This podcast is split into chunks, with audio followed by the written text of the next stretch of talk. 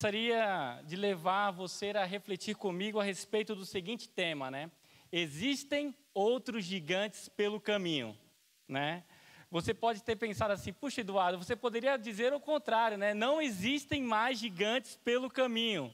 Mas você vem com essa palavra dizendo que existem outros gigantes pelo caminho, é exatamente isso que eu quero afirmar para você nessa tarde barra noite. Né? Então eu peço que você abra a sua Bíblia em 1 Samuel, capítulo 17, versículo de 48 até o 51.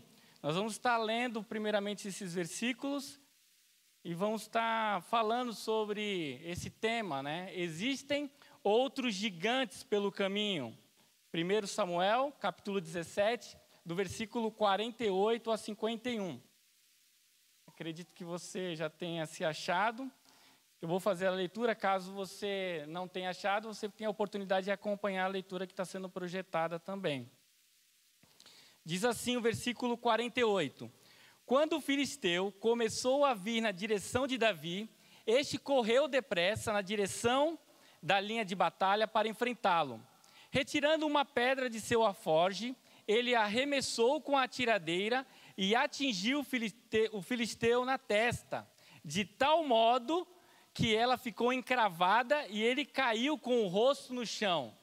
Foi um tiro certeiro de Davi, né? Tanto é que ele não caiu para trás, ele caiu para frente, né? Com o rosto no chão. Assim Davi venceu o filisteu com uma tiradeira e uma pedra, sem espada na mão, ele derrubou o filisteu e o matou. Davi correu e se pôs de pé sobre ele, e desembainhando a espada do filisteu, acabou de matá-lo cortando-lhe a cabeça com ela. E aqui, segundo o dicionário, o novo comentário da Bíblia feito por Rafael França, foi aquele momento que ele corta a cabeça do gigante, segura a cabeça e com a outra mão ele tira um selfie, né? Ele fez aquele selfie, aquele momento ali que ele tira aquela foto para todos que estavam ali e para aqueles que não estavam ter a oportunidade de acompanhar nas redes sociais. É claro que eu estou brincando com o nosso pastor Rafael França. Mas basicamente seria isso que Davi, né? Davi pega aquela cabeça do gigante e mostra ali. Quando os filisteus viram que seu guerreiro estava morto, recuaram e fugiram. Então essa é a luta entre Davi e Golias. Esse foi o desafio que aconteceu. Então esses versos que acabamos de ler, eles descrevem a luta entre Davi e Golias.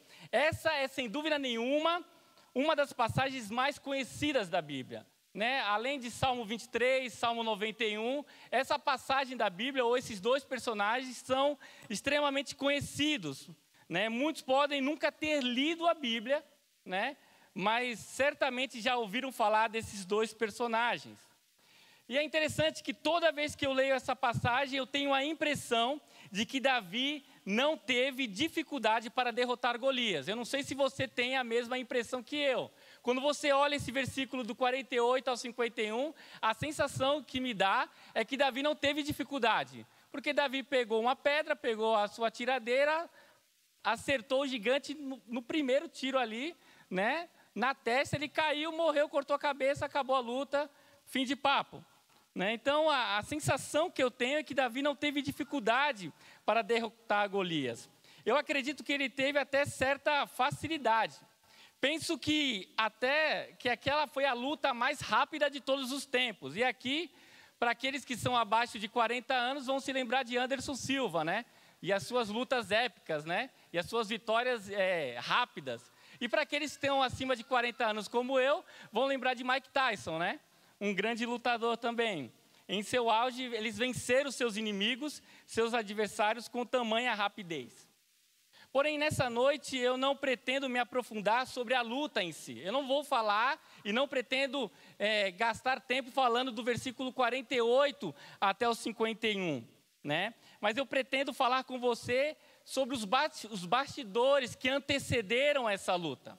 Eu quero te fazer pensar nos gigantes que Davi teve que enfrentar antes mesmo do próprio Golias. Então eu não quero falar propriamente da luta, da forma como Davi venceu, a forma como ele acertou o Golias, mas eu quero te falar dos bastidores desta luta. Aquilo que veio antes desse acontecimento, desse episódio. E aí eu quero então falar sobre esse tema. Existem outros gigantes pelo caminho. E eu quero te apresentar os bastidores desta luta que tem o seu início lá no começo do capítulo 17. Então, nós vamos é, fazer uma narrativa, na verdade, trabalhar em cima do capítulo 17 de 1 Samuel. E nós vamos começar ali pelo versículo 1 e 2. A Bíblia nos diz que, passado algum tempo, os israelitas e os filisteus se posicionaram para uma guerra. Então, havia ali um, uma tensão entre os israelitas e os filisteus. Eles estavam ali a princípio de uma guerra. Então, um exército se colocou de um lado do vale e o outro exército se colocou do outro lado. E é interessante que a Bíblia vai nos descrever e vai falar que no exército filisteu existia um guerreiro chamado Golias, ele tinha aproximadamente, na verdade, ele tinha 2 metros e 90 centímetros de altura. O Daniel está aqui? Ou o Daniel saiu? Deu uma volta. Ah, Daniel está ali. Daniel, quantos metros você tem de altura? 1,95. Tem alguém mais alto que o Daniel aqui na igreja? Eu acho que não, né? O Reinaldo é mais alto? Mais de 95? 1,80. Mas o Daniel tem 1,95.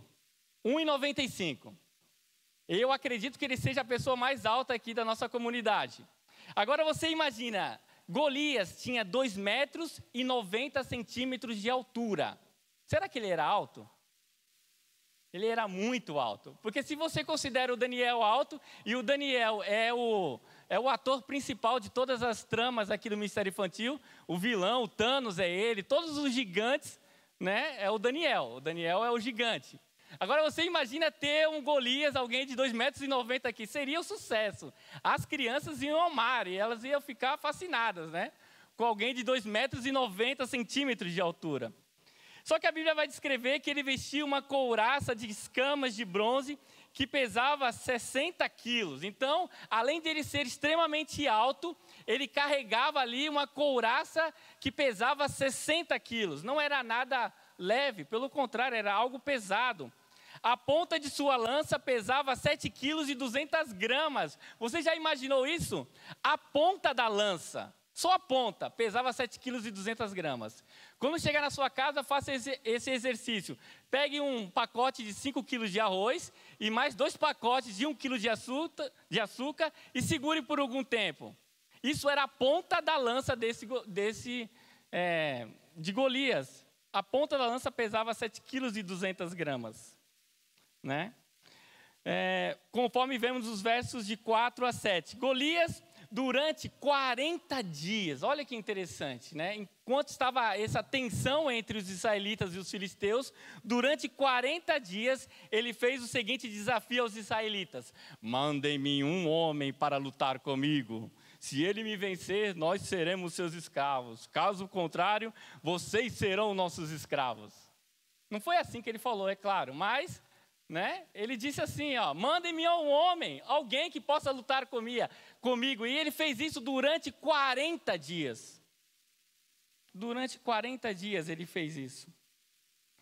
Diante desse desafio, a pergunta que eu te faço é: quantos candidatos você acredita que surgiram? Quantos candidatos se colocaram à disposição? Não, eu vou enfrentar o Golias, eu vou é, aceitar esse desafio. Quantos candidatos você acha que se propuseram a aceitar ou, ou se colocaram à disposição? Sabe quantos? Nenhum. Nenhum candidato até aqui se colocou à disposição de enfrentar aquele Golias. Pelo contrário, se você olhar o versículo 11, você vai perceber que os israelitas e Saul, eles ficaram apavorados e atônitos quando Golias apareceu. Eles não se colocaram à disposição, eles ficaram apavorados, atônitos, totalmente assim, assustados com aquele gigante. A Bíblia nos conta que Davi era filho de Jessé. Ele tinha outros sete irmãos, sendo ele o caçula. Então era o novinho, o caçula dos seus, é, da, daqueles seus irmãos. Os três irmãos mais velhos de Davi foram lutar ao lado do rei Saul contra os filisteus. E aí, você deve se lembrar, Eliabe, né, Abinadab e Samar. Esses eram os três irmãos mais velhos de Davi, sendo que Eliabe era o, seu, era o irmão mais velho. Em meio a esse conflito que estava acontecendo, Jessé, que era o pai, Jessé, pai de Davi, envia Davi, seu filho, até o acampamento israelita com a missão de levar alguns alimentos aos seus irmãos que estavam em guerra e trazer notícias sobre o estado deles. E aí você vai ver isso sendo descrito no versículo 17, 18 e 19. E aqui eu quero que chamar a sua atenção. Porque quem é que está mandando Davi até o acampamento filisteu? Era Jessé. Jessé era o seu pai. O seu pai chegou para Davi e falou: Davi, eu quero que você vá até o acampamento filisteu você vai levar alimentos para os seus irmãos que estão lá, né, naquela tensão, naquela guerra que está prestes a acontecer ali. E você vai buscar notícias para mim a respeito de como estão os seus irmãos. Você vai até lá e vai buscar notícias. Eu quero saber como estão os seus irmãos. E aí, Davi, como filho obediente que era, ele acorda de madrugada. E isso é muito importante também você anotar e prestar muita atenção. Isso vai estar no versículo 20. Davi acorda de madrugada, ele deixa o rebanho com outro pastor e segue para o acampamento conforme orientou seu pai. Então, seu pai havia mandado Davi ir até lá, levar alimento e buscar informações de como estavam seus irmãos. E Davi, ele acorda de madrugada no outro dia, ele pega e ele deixa o rebanho com outro pastor. Preste bem atenção nisso. Ele não deixa o rebanho com qualquer pessoa, ou na verdade não deixa o rebanho sem ninguém. Ele deixa com outro pastor. Davi então chega ao acampamento israelita, deixou os alimentos com os responsáveis ali pelos suprimentos, foi para o campo de batalha se informar sobre o estado dos seus irmãos, quando de repente o que acontece? Golias vem e faz o seu desafio habitual, aquele desafio que ele estava: mandem-me um homem lutar comigo. E enquanto ele conversava com os responsáveis pelos suprimentos, Golias avançou como de costume e lançou o seu desafio. A Bíblia diz que todos fugiram de medo, assim como aconteceu lá no versículo 11. Agora, no versículo 24, diz que todos fugiram de medo. Os soldados começaram a dizer que o homem que vencesse Golias seria recompensado pelo rei, conforme está aí no versículo 25. Davi, então, questiona os soldados sobre a recompensa que o rei daria ao vencedor. E aí eles começam a falar: olha, não vai pagar imposto, já é uma baita coisa, vai ter riquezas, vai ter a mão da filha do rei. E aí começa a falar e Davi, né, começa a perguntar, começa a se interessar daquilo que estava acontecendo, daquilo que estava sendo falado.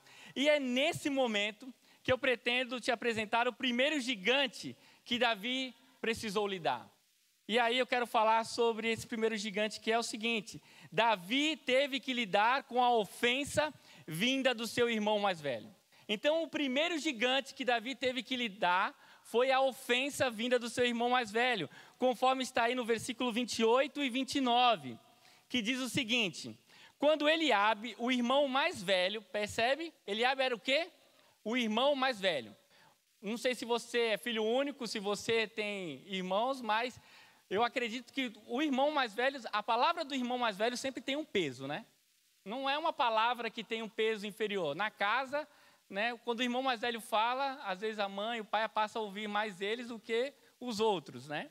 Então a Bíblia diz que quando Eliabe, o irmão mais velho, ouviu Davi falando com os soldados, ele ficou muito irritado. Imagina, o seu irmão mais velho ficando irritado com você. Você é mais novo e seu irmão mais velho irritado. Ele ficou irritado. Nós não sabemos dizer é, e mensurar a dimensão dessa irritação dele. Mas ele ficou muito irritado com ele e perguntou: Por que você veio até aqui? E aí eu deixo para você me responder: Por que Davi foi até ali? Por quê? Por que, que Davi foi até o acampamento? Ele foi porque o seu pai o havia enviado ao acampamento filisteu com que ordem que ele fosse levar alimento para os seus irmãos e fosse buscar notícias a respeito do estado deles. Então a primeira pergunta de Eliabe aqui seria facilmente respondida: olha, eu estou aqui porque o pai mandou. O pai me mandou vir aqui, me mandou trazer alimentos e me mandou buscar informações de como vocês estão. A segunda pergunta é a seguinte: com quem você deixou aquelas poucas ovelhas no deserto? Com quem Davi tinha deixado aquelas poucas ovelhas no deserto? Davi tinha deixado aquelas poucas ovelhas no deserto com outro pastor. Davi não tinha deixado aquelas ovelhas de qualquer forma largadas. Ele deixou com outro pastor. E agora já não é mais uma pergunta, agora é uma afirmação. Sei que você é presunçoso e como seu coração é mau. Aí agora doeu. Agora foi, né, bateu na alma assim, né? Porque ele fala, sei que o seu sei que você é presunçoso. E aí eu tomei o cuidado de pesquisar essa palavra no original, no hebraico. E essa palavra presunçoso traz o significado, traz o sentido também de alguém orgulhoso, alguém prepotente. Era isso que Eliabe estava querendo dizer a respeito de Davi. Olha, Davi, você é orgulhoso. Você é uma pessoa, você é um jovem prepotente. Você é presunçoso. É isso que ele estava dizendo a respeito de Davi. E ele não fala apenas isso, ele chega para Davi e fala: é, E como seu coração é mau, olha, você tem um coração mau. Agora você imagina Eliabe chegar para Davi e falar: olha, você tem um coração mau. Sendo que Davi é descrito na Bíblia como o quê? Como homem segundo o coração de Deus. Mas nesse momento ele é descrito pelo seu irmão mais velho como um homem que tem um coração mau. E aí ele termina falando: Você veio só para ver a batalha. Você não, você, eu sei dos teus interesses aí ocultos, guardados no teu coração. Você só veio para ver a batalha. É isso que interessa para você, Davi. Versículo 29 diz: E disse Davi: O que fiz agora? Será que não posso nem mesmo conversar? Davi fala: Eu não posso nem falar, nem conversar. Eu estou conversando com os soldados e eu não posso nem fazer isso. O mínimo eu não posso fazer, que é conversar. E aí eu procurei o dicionário, né, no Google mesmo, o dicionário Google. E aí sobre e o dicionário Google define a palavra ofensa da seguinte maneira: palavra que atinge alguém na sua honra, na sua dignidade. Então, quando eu falo sobre ofensa aqui, e a ofensa dirigida de Eliabe para Davi, eu falo de uma ofensa que tem como objetivo alguém atingir a sua honra, a sua dignidade. Não sabemos, porque o texto não disse, ele falou isso, Eliabe chamou Davi no canto e falou, oh, Davi é isso, isso, isso, ou se ele falou em público para que todos ouvissem ali. Não é dito, a Bíblia não fala, então não posso afirmar. Mas é fato de que ele falou algo que atingiu a honra e a dignidade de Davi. Certa vez alguém disse que palavras ferem mais que uma agressão física, e eu concordo. Né? E de fato isso é verdade. Palavras ferem mais do que uma agressão física. Às vezes você toma um soco, um chute, um tapa, dói. Claro que vai doer. Mas palavras, às vezes, palavras duras como essa de Eliabe, elas ferem muito mais. E elas podem se prolongar por muitos e muitos dias ou pela vida inteira. Palavras duras, palavras de ofensa. Davi não foi golpeado pelo seu irmão de forma física, mas foi atacado em sua honra e dignidade. E eu fico imaginando o que deve ter passado na cabeça de Davi ao ser atacado de forma tão dura pelo seu próprio irmão. E eu não sei como você deve imaginar, mas a minha imaginação é fértil, eu começo a viajar.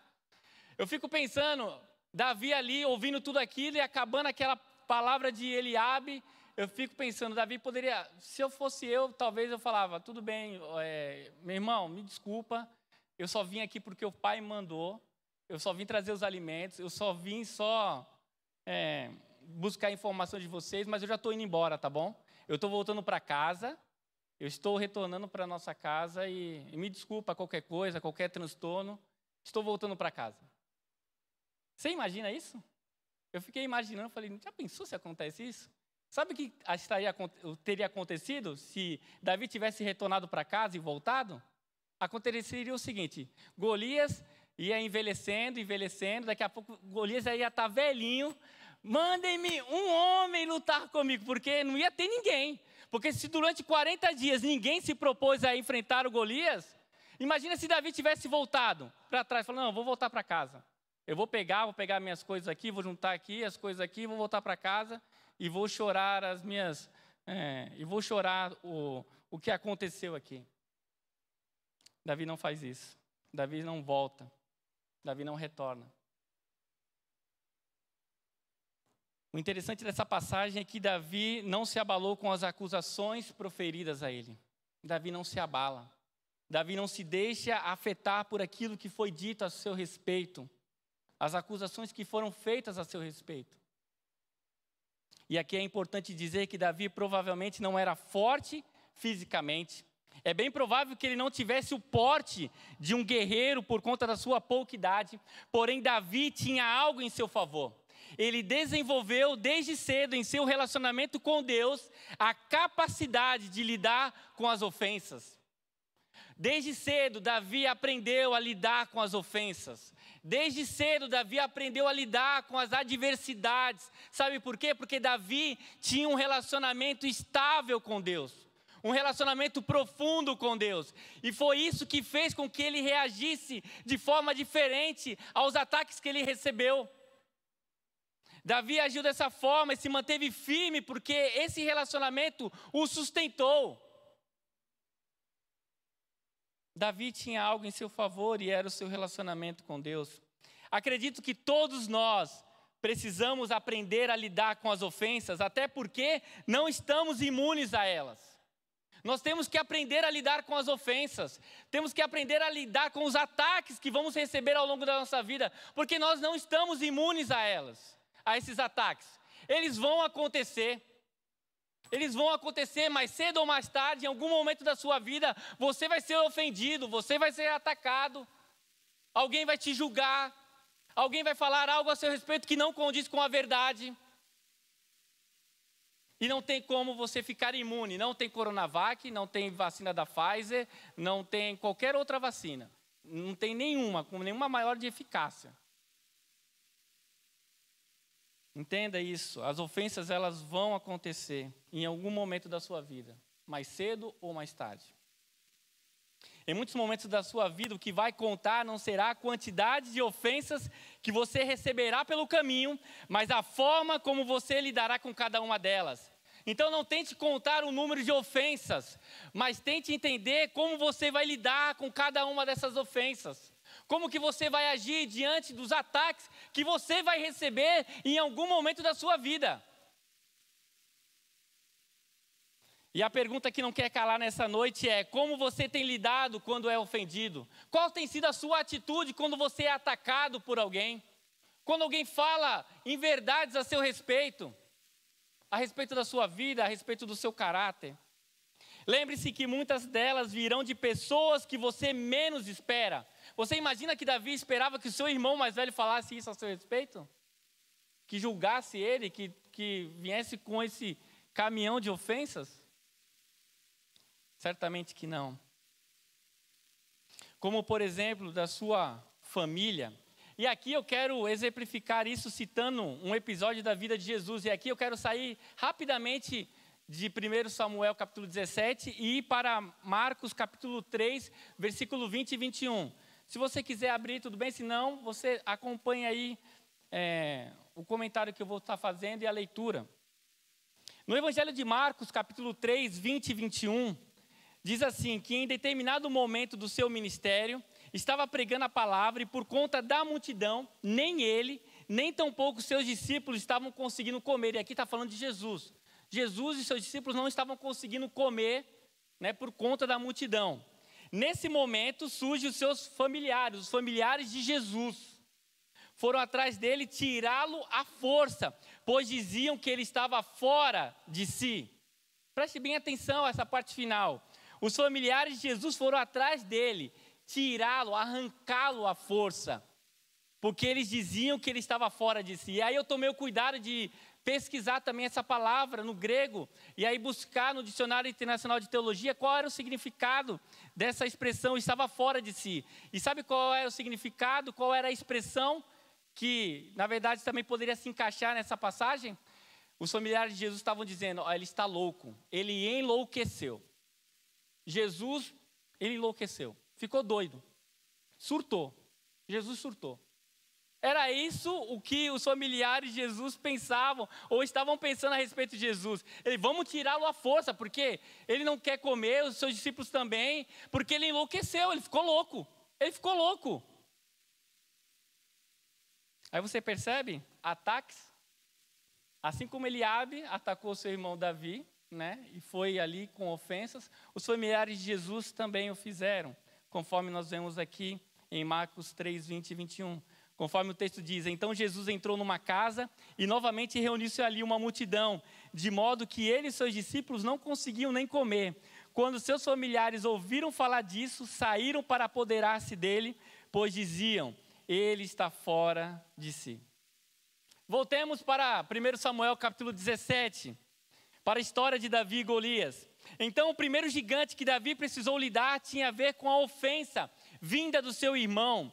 Depois desse diálogo entre ele e seu irmão, cai nos ouvidos do rei Saul que existia um candidato disponível a enfrentar o gigante Golias. Conforme vemos em 1 Samuel capítulo 17, versículo 32 e 33. Neste instante surge o segundo gigante que Davi precisou lidar. E o segundo gigante é esse: Davi teve que lidar com a desconfiança vinda do próprio rei da nação. Se não bastava a ofensa que Davi recebeu do seu irmão mais velho, agora Davi tem que lidar com a desconfiança vinda do próprio rei da nação, conforme está aí no versículo 32 e 33. Davi disse a Saul: Ninguém deve ficar com o coração abatido por causa desse filisteu. Teu servo irá e lutará com ele. Parece as palavras de alguém que tinha acabado de ser ofendido? Não. Parece ser as palavras de alguém desanimado, abatido? Não. Davi simplesmente chega para Davi e fala: Olha, ninguém deve ficar com o coração abatido. Ele que deveria estar com o coração abatido, mas não é ele que está com o coração abatido. Pelo contrário, ele diz: ninguém tem que ficar com o coração abatido por causa desse filisteu. Teu servo aqui irá e lutará com ele. E aí o que você espera? Davi todo empolgado, motivado, alegre, disposto a enfrentar o Golias. E aí o que que, o que, que Saul diz para ele? Respondeu Saul: Você não tem condições de lutar contra esse filisteu. Você é apenas um rapaz e ele é um guerreiro desde a mocidade. Ele falou assim: Davi, vem aqui, ó. Vem aqui, vem aqui pertinho de mim. Deixa eu conversar com você. Davi, você não tem condições de lutar contra esse filisteu. Você não tem chance nenhuma contra esse filisteu. Você é apenas um rapaz e ele é um guerreiro desde a mocidade além de não ser compreendido pelo seu irmão, Davi escuta da boca do próprio rei da nação. Percebe? Ele tinha escutado do seu irmão mais velho, e agora ele escuta, não é de qualquer pessoa, não é de um soldado, de um general, de um capitão, mas ele escuta do rei da nação, da autoridade máxima da nação, que ele não era o candidato ideal para a vaga. Agora, a pergunta que não quer calar: quantos currículos tinham, tinham na mesa ali? Quantos currículos tinham ali para Saul avaliar? Nenhum. Davi era o único. E aí Saul chega e fala assim: ó, desculpa, mas já, já, já temos muitos currículos aqui. Não temos como aceitar mais ninguém. Não tinha ninguém disposto para enfrentar aquele gigante. Davi era o único que se ia colocado à disposição. E era simplesmente aquele que estava sendo descartado. O próprio rei não acreditava nele. Porém, nem mesmo isso foi suficiente para fazê-lo retroceder da sua ideia de enfrentar o Golias.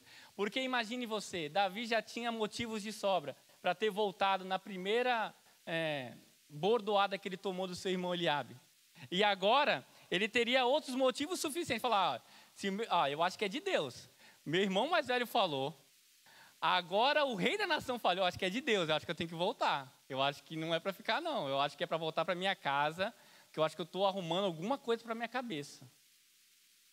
Mas Davi, ele era, Davi era impressionante.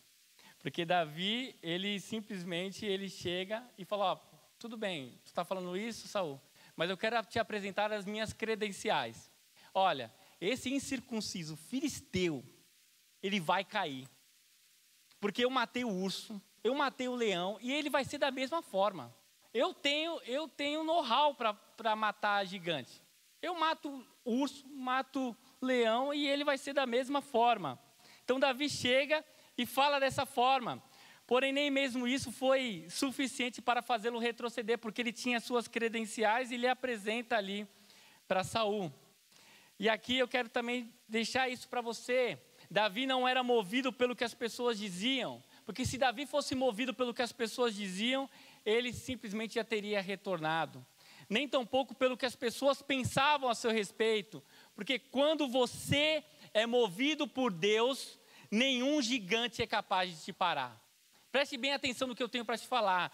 Quando você é movido por Deus, nenhum gigante é capaz de te parar. Nenhuma circunstância, nenhuma adversidade, nenhuma palavra contrária é capaz de te parar.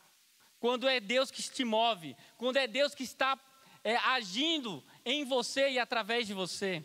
Quando você é movido por Deus, nenhum gigante é capaz de te parar. E o terceiro e último gigante tem a ver com o próprio Golias. E aí está aí, Davi teve que lidar com o desprezo vindo do próprio adversário. Vejamos o que o próprio Golias disse. Enquanto isso, o filisteu, com seu escudeiro à frente, vinha se aproximando de Davi. E aí, é momentos antes daqueles versículos que eu li, logo no início da mensagem. E aí, ele olhou para Davi com desprezo. Então, a primeira coisa que Golias fez, quando ele se aproximou de Davi, ele olhou para ele e falou: Peraí, estão de brincadeira comigo, né? Só pode estar de brincadeira. Olhou com desprezo para Davi.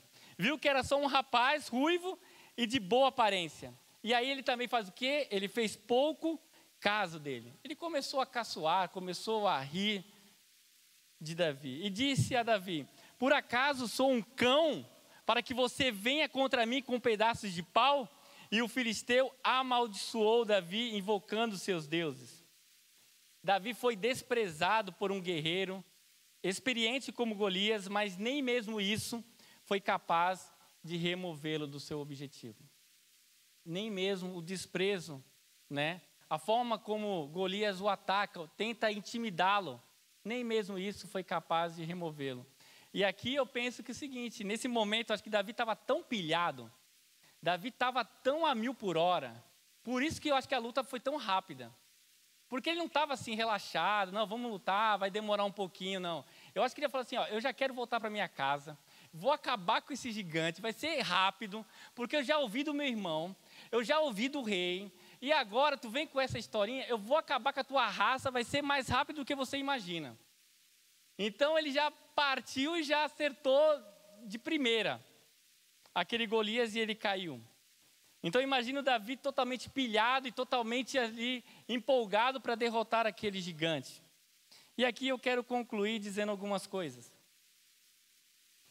O meu objetivo nessa noite era te fazer pensar que a luta contra Golias foi um dos diversos gigantes que Davi precisou lidar pelo caminho. Aquela luta lá, logo no início, do versículo 48 ao 51, foi uma das dos desafios dos, dos gigantes, das lutas que Davi precisou lidar. Davi precisou lidar com a ofensa. Davi precisou lidar com a desconfiança. E Davi precisou lidar com o desprezo.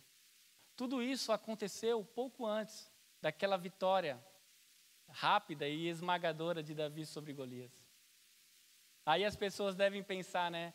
Ah, Golias, nossa, como você foi rápido. Nossa, como você foi impressionante. Davi deve falar assim, vocês não sabem o que eu passei. Vocês não sabem o que eu enfrentei. Desde, desde madrugada, acordei cedo, deixei as ovelhas com outro pastor, fui lá, deixei os alimentos, escutei do meu irmão, pagou o maior sapo para mim, linguagem, né, bem jovem, né? Pagou o maior sapo para mim. Depois o rei não acreditou em mim. O Golias chegou e falou, me, ficou me desprezando, falando que eu era bonitinho, mas que eu era, não, não dava nem para o cheiro, não ia conseguir nem, nem aguentar. E aí o que, que acontece? Ele pega e vence tudo isso. Davi precisou lidar com a ofensa, com a desconfiança e com o desprezo. E a pergunta que gostaria de deixar para você nessa noite é a seguinte: como é que você tem lidado com os gigantes que têm se levantado pelo caminho?